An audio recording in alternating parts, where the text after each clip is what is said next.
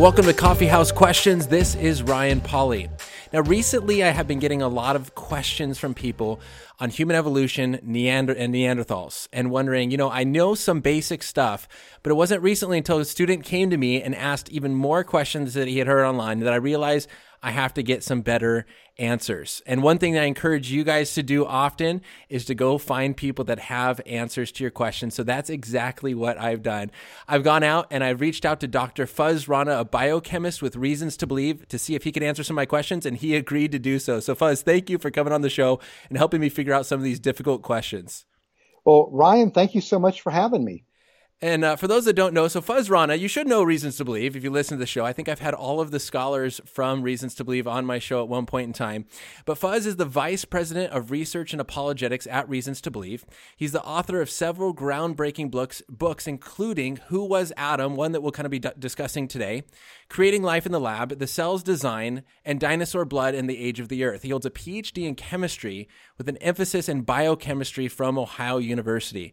Uh, so, Fuz, if we can kind of jump in, in.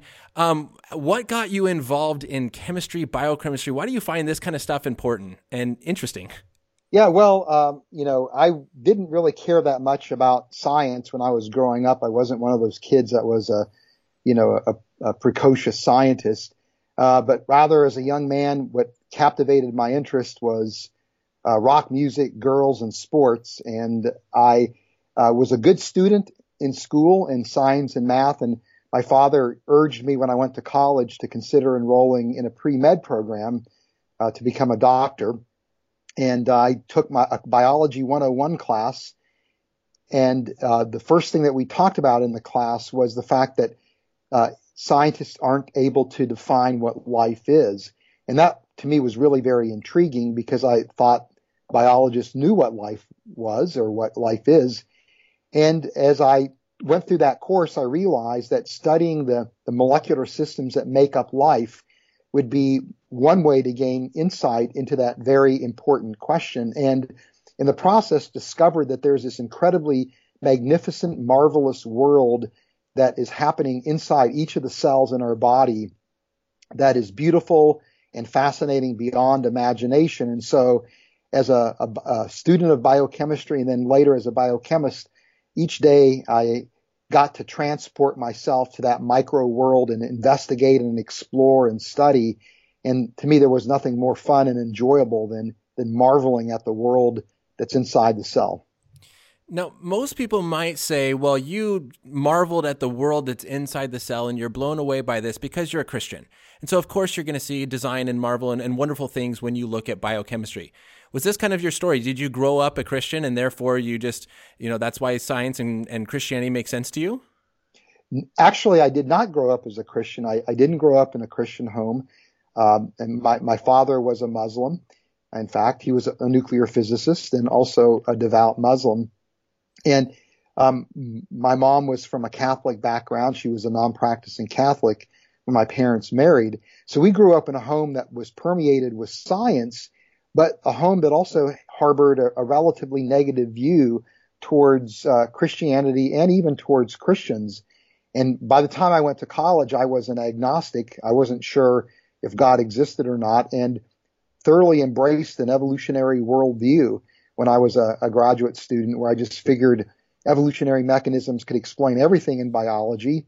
And I was satisfied with that. And it really wasn't until I was in graduate school Uh, studying biochemistry in earnest that I was confronted with the not only the complexity but really the elegance and the sophistication and the marvel of, of the cell's chemistry, and and that got me to ask questions about how do these systems come about, and that's the origin of life problem.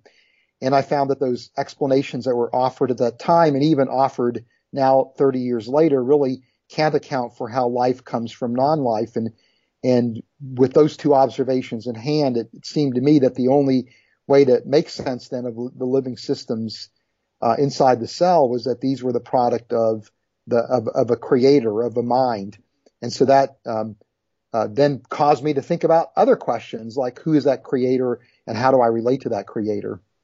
That's really interesting uh, that you say that because I, I just finished teaching through a section on evolution, and and bringing up some some fact that like some scientists disagree. They don't think that natural selection and, and, random genetic mutations can account for the complexity of life that we see today. And and some students said, well, that they just think that because they're Christians and they have a bias against the science. But it seems like you have a very uh, uh, different approach in the sense that you were convinced of evolution, and it was actually the complexity of the cell that convinced you that that can account for complexity and that creation has to be true. Seems kind of backwards uh, uh than maybe what most people would think. Yeah, yeah well, uh, it, it, probably is. In the sense that uh, most people, the, the the more you learn about science, then the more you realize evolution. Yeah, well, for me, it is it is the opposite. The more that I study uh, living systems, the more that I see evidence for a creator's signature.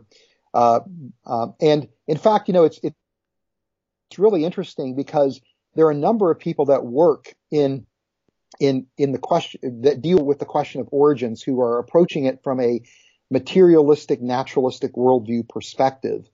And these scientists, though they are deeply entrenched in, in an evolutionary perspective, are very willing to admit in the scientific literature that when it comes, for example, to the key transitions in the history of life, that we don't really know how they happened and that there seems to be limitations to the evolutionary framework.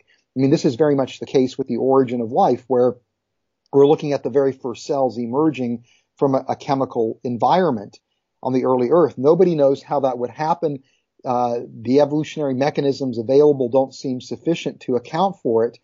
Uh, but then on top of that, even when it comes to like the origin of what are called eukaryotic cells, these are the, the complex cells that have nu- that have nuclei and internal membrane systems and organelles that you would be, people would be familiar with from a biology textbook. That the origin of eukaryotic cells again doesn't have a robust evolutionary explanation, and people working in this area will freely admit that we don't know how this transition happened. You know, or when it comes to the origin of complex multicellular animals, this is the origin of body plans. Again, th- this event defies an evolutionary explanation, and people that work in this area uh, wonder how we can account for for this this transition. Or when it comes to what I would call the origin of of human exceptionalism, where modern humans appear on the scene and suddenly we see the emergence and the appearance of language and symbolism in a broader sense. Uh, there's no evolutionary explanation for how this could have transpired. Uh, and so to me, this is, this is again, uh, people that I would call hostile witnesses that are recognizing uh, that there really just isn't a way to account for this these key transitions in the history of life. Now they would still be deeply committed to an evolutionary explanation. They would not be friendly or make any kind of overtures to intelligent design or to a creation perspective. But nevertheless, uh, there are people in the scientific community that work on these questions of origins that too have uh, concerns about how this would work. So, if they're concerned with how this works and if they openly admit that there are some issues, why is it that they are so committed to the evolutionary framework and teach it in, in, in the popular level as if it is just a brute fact about reality? Well, you know, from my perspective, it has to do more with ph- philosophical pre-commitments than anything else. Yeah. Uh, in, in other words, the philosophy that undergirds the scientific enterprise today is one called methodological naturalism. And it's the idea that when we look for explanations in the world around us, that we have to evoke natural process mechanisms, that the explanations have to be mechanistic in nature, that we can't evoke the work of a mind or, or, or, or a design explanation. They have to be, again, an explanation driven by mechanism, which means if you take that approach, then, then the only option you have is that life must have evolved through some kind of mm-hmm. evolutionary process. Yeah and and so you're you by default or by definition you have you've locked yourself into that class of explanations. And no no matter if the if the evidence counts against it you can't reject that approach because you've agreed ahead of time that this is part of the construct of science. Now you know i'm not averse to methodological naturalism and i think it does kind of uh, encourage us to look for mechanistic explanations. But when it comes to questions of origins, uh, and you've exhausted all natural process explanations and things look like they are designed, then that should at least be an open invitation to explore that as a possible way to explain the origin and, and the history and the design of life. And yet it's not a viable option, not because the evidence is lacking, but rather it's a philosophical commitment. Absolutely, and I think that goes a lot along with uh, a recent interview I just did with J.P. Moreland on scientism and secularism. Just this idea that science is the only path to knowledge, and therefore that's the way we figure stuff out and it matches a lot with that methodological naturalism that you discussed there. And so I want to get into the origin questions uh, when it talks about uh, you talk about the human genome, Neanderthals, and human origins, and a lot of questions that were sent in by listeners. Uh, before we do, though, I, have talked to your colleagues Hugh Ross and Jeff Zweerink, who both come at this from a, the perspective of astronomy. But from the perspective of biochemistry, what would you say is the most convincing proof or evidence for God? Yeah, well, you know, for me as a biochemist, it would be uh, the the elegant design of biochemical systems. And I mean, these systems are, you know, uh, just they're ingenious, they are elegant, they are sophisticated. Uh, it's very hard to put into words just how marvelous and magical these systems actually are. But one thing that helps, I think, to articulate the idea of design in these systems is the, the old watchmaker argument advanced by William Paley, who argued that when you look at a watch, it has certain properties that reflect the work of a mind. And so, and it's because of those properties that we can conclude that a watch must come from a watchmaker. And, and then Paley's point would be that when we look at biological systems, they seem to have those same sets of properties. And so by analogy, that should suggest that there's a mind that undergirds these systems. And to me, what's provocative is that as a biochemist that the hallmark features of biochemical systems, those hallmark characteristics are identical to those characteristics that we would recognize as the work of a human designer. And so we can make a, a biochemical version of the watchmaker argument. But along those lines, that there also these systems in the cell that in and of themselves are remarkably similar to man-made, man-made systems. So one of them would be uh, protein complexes that are called molecular motors. These are literally uh, protein complexes that function as motors that are that are more efficient than the most elegant system that we could produce as human designers. They are just incredibly impressive systems that are just eerie in their similarity to man-made designs. And you know, one example of that would be the machines inside the cell that manipulate DNA. Well, DNA is an information storage system. Uh, uh, and the information is, is stored in digital form, and that information is the set of instructions that are needed by the cell to make the machines like protein complexes that carry out all the operations in the cell. So it's like the, the master set of instructions for the cell. And it, again, it's digital information. Well, when DNA is, is replicated or when the cell's machinery reads parts of the DNA molecule, those operations are literally functioning uh, like computer systems at their basic essence. In other words, the core of, uh, of manipulating DNA inside the cell by the machinery is are essentially computer operations.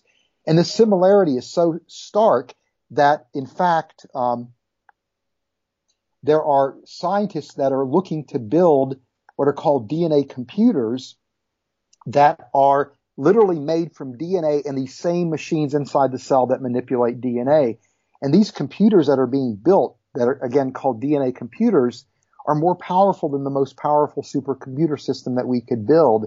And so to me, this is a, a just incredibly mind blowing that that you that literally there are computer systems at the core of the cell's operations. Wow. Uh, yeah, I, have heard much of that talked about before, and it just continues to blow my mind. It just the the complexity of how that works. And so, when it comes to an evolutionary perspective and an explanation of this, uh, what is the the explanation of how we got the information of DNA from evolution? Well, I mean, the ultimate explanation would be in an origin of life process that that chemical evolution would have generated um, the, the, the, the, the first, you know, biopolymers, the information harboring molecules, and then some form of molecular Darwinism would kick in and evolve these molecules into into functional systems. Uh, that would be the the the evolutionary explanation in in kind of broad brush terms. The problem with that is that the the evolutionary processes or the, the chemical processes and then the evolutionary processes that we would need to first of all generate those building block materials on the early earth or at this point unknown. Uh, how they would assemble into the, the, the information rich polymers is unknown and then how they would evolve through molecular darwinism is unknown. Now people have done these these different steps in the laboratory but they're uh, done under these highly controlled, carefully orchestrated conditions where in fact the involvement of the researcher is central to the successful outcome of the experiment. And so if you then took the chemistry in the lab and you try to translate it to the conditions of the early earth, which would be wildly uncontrolled, uh, that chemistry is going to be non-productive under under the early earth environment.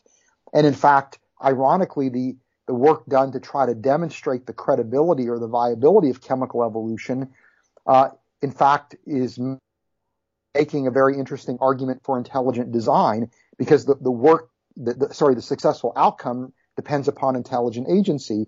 And so likewise, by analogy, we could argue that the successful outcome for then the origin of life must require the work of a mind that's orchestrating this process on the early earth or is intervening in a direct way to bring about the, the creation of life.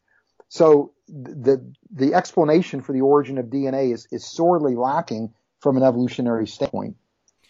And what would you say to someone that says, okay, look, you see these complex uh, molecular machines, but that's because it's had millions or billions or whatever years of evolution. It started off very simple and now it is more complex, and we just see the complexity today, but it was very simple beforehand.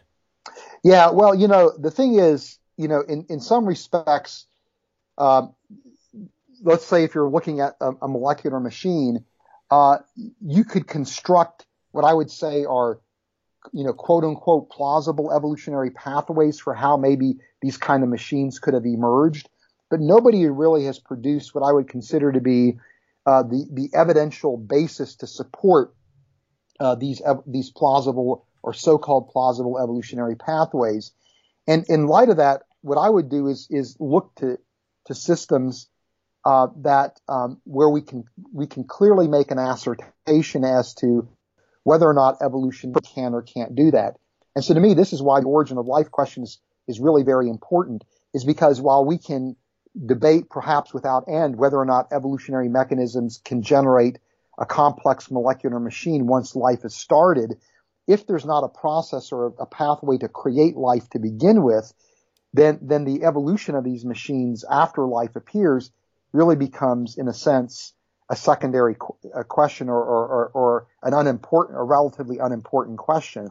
So to me, I like to focus on the origin of life uh, for that reason. But uh, but for example, one of the, the the molecular machines that is ubiquitous in living systems, it's found in every living system that is perhaps one of the most important protein complexes, which is called the F1F0 ATPase. This is a, a, a rotary motor that's embedded in the in the, the membrane of bacteria or in the membranes of mitochondria and complex cells uh, would have, have existed in what's called the last universal common ancestor. So in other words, the origin of this machine goes all the way back to, in effect, the origin of life itself. Wow. And, and so it's not just simply that, that there, in other words, there's not really time for this machine to evolve. Yeah. It, it, whether there's a pathway for it to evolve or not is, is immaterial. There, there's not enough time. And that machine has to work in combination with other machines in order for it to function in its role to harvest energy for the cell to use. It can't operate solo. It's got to be part of an ensemble of machines, which in turn also go all the way back to the last universal common ancestor. Uh, and so if that's the case, then there's, it, it makes that evolutionary scenario uh, much less plausible in my mind. Yeah, absolutely. Wow. Well, we are 20 minutes in. I'm still in my intro questions. I love it when our conversations just go this way and uh, and they just one thing follows to another. Um, I want to take a step back though. Uh, Ryan wrote in on Instagram and said, "Okay, how do you make? We've just been talking about some massively complex scientific facts. How do you make these facts relevant to a short-sighted?" maybe unscientific culture in the sense of some people just I just don't care what I just focus on what makes me feel good. I don't care what the facts are, what science is showing. I just want to do what makes me feel good. How do you how do you reach that sort of person? How do they how do these are, are how are these relevant to them? Yeah, well, you know, to me, uh, you know, that's that's a great question, and I think this is part of the the reason why at Reasons to Believe we've adopted a strategy where we focus on new discoveries in science and what they mean uh, for the case for the Christian faith yeah. because people are intrigued by new discoveries. Uh, and, and people are intrigued about what the latest discoveries are in science. And science is a great way to stimulate people's curiosity. And hopefully by stimulating people's curiosity, by, by intriguing them with the latest advances in science, that you can get them involved in a conversation that then can turn to questions that relate to what is our place as human beings in the cosmos? Who are we really as human beings? Um, and and those kind of questions, I think, lead them to the bigger questions that help them to move beyond just simply uh, living life on a day-to-day basis, and and hopefully getting them to think about again the big questions and the added benefit of this approach is that by showing them that science actually points to a creator that you've now taken what's interested them, what's intrigued them, and pushed them closer to, again, recognizing the the, the um, spiritually important things that they should be reflecting on. Yeah, and well, I think most people think about that question of of who am I? What is a human being? Like what what makes me different, or what makes me me? And, and these questions definitely uh, address those those deeper issues that I think a lot of people think about. Uh, how are we different? That's what we're going to get to shortly. Is is how are we different than animals or Neanderthals or you know how do we get here? Now, another question that also Ryan wrote in. I think this is a good kind of preliminary intro question of, you know, do scientific facts evolve or change? And if so, how confident are we that we won't just be disproven in the future? You know, if is it possible you think that that we do find a natural explanation for DNA or the complexity of cells? Yeah, well, I mean, that is, that is always the, a possibility, right? I mean, science is provisional and, you know, things that we thought in the past were true scientifically turn out not to be valid as we, you know, move into the future. And, and, and so to me, I think that what gives me confidence is looking at the trend lines that I, that you see in science. And for example, I came to the conviction that there had to be a creator uh, about 33 years ago when I was a graduate student. And so the last three decades, I've continually revisited the questions, is there a, a, scientific explanation for the origin of life? Is there a genuine case for design when we look at biochemical systems? And over the last 30 years, the problems with the origin of life have become more extreme and the, the case for design has become more compelling. And so based on that trend line over the last 30 years, I feel comfortable that uh, while there may be ideas that come and go that ebb and flow in terms of their popularity over time, what I've seen is that uh, as new scientific advances uh, happen, as new scientific insights are developed, by and large, the case for uh, God's existence becomes stronger and stronger, and the case for the reliability in a broader sense of the Christian faith becomes stronger and stronger. Uh, though uh, a, a, particular piece of evidence that I may have thought 20 years ago counted in favor of Christianity no longer counts in favor of Christianity today. There's new emerging discoveries that actually take its place so that the overall trend line is one growing, you know, of growing confidence in the scientific credibility of Christianity. That is one of the exciting aspects of that we don't rest our belief in the existence of God or the truth of Christianity in one point that if that falls apart scientifically, all of a sudden we're in big trouble. Uh, that there are so many different aspects of reality. Every aspect of reality is pointing to God. And so if, hey, if one thing that we think points to God, all of a sudden we find an explanation for, okay, that's fine. There's so much more that it's based off of. Yes. It's, I mean, our argument is not a single piece of evidence, but it's really a weight of evidence. And, you know, and we're just talking about biochemistry here. And as you mentioned, you've had Hugh Ross and Jeff Zweerink on the show, and there's all kinds of other evidences coming from other disciplines uh, of science that also point to a creator. So it's, it's a weight of evidence from virtually every scientific discipline that consistently points in, in a single direction, namely that it looks as if there really is a creator that brought everything into existence. Absolutely. So, in our last few minutes of part one, I guess we're going to push uh, human origins and Neanderthals back to part two. Uh, but when it comes to part one, we've been talking a lot about DNA, uh, cells, and evolution. What are your thoughts? This actually comes from David. He wrote in one of the teachers. Uh, what are your thoughts on the fact that 98% similarity in DNA between apes and humans? Yeah, is that well, true? Yeah, yes, it is true, but it depends on actually how you're doing the, the tabulation. So there, the, I've seen values ranging from 98 to 99% genetic similarity all the way to um, as low as about 90% genetic similarity, depending again on what you what you are using as genetic differences in your in your tabulation. Uh, but to me, the fact that there is genetic similarity isn't surprising. Now, I take a design perspective, not an evolutionary perspective. So many people argue that those shared similarities reflect common descent. But another way to look at it is that those shared similarities could reflect common design. Uh, it, it's not uncommon for a designer to use the same designs over and over again, to, to use archetypes, if you will, uh, to bring about um, certain uh, to, to, to, create with, to design with. And so why couldn't there be genetic archetypes uh, that a creator would use or an intelligent designer would use to create human beings and to create the great apes? And to some degree, you could argue that, that this idea is already anticipated within scripture itself. So, for example, in Genesis 2, Adam is made from the dust of the earth and God animates Adam with the breath of life. Genesis 2:19 says the animals were made from the dust of the earth.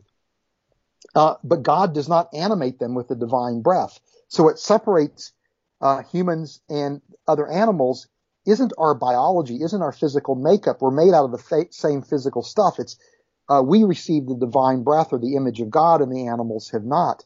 But if we're made out of the same stuff as other creatures, then you would expect that our, that there would be biological similarities, anatomical, physiological, uh, genetic, uh, and and even biochemical similarities.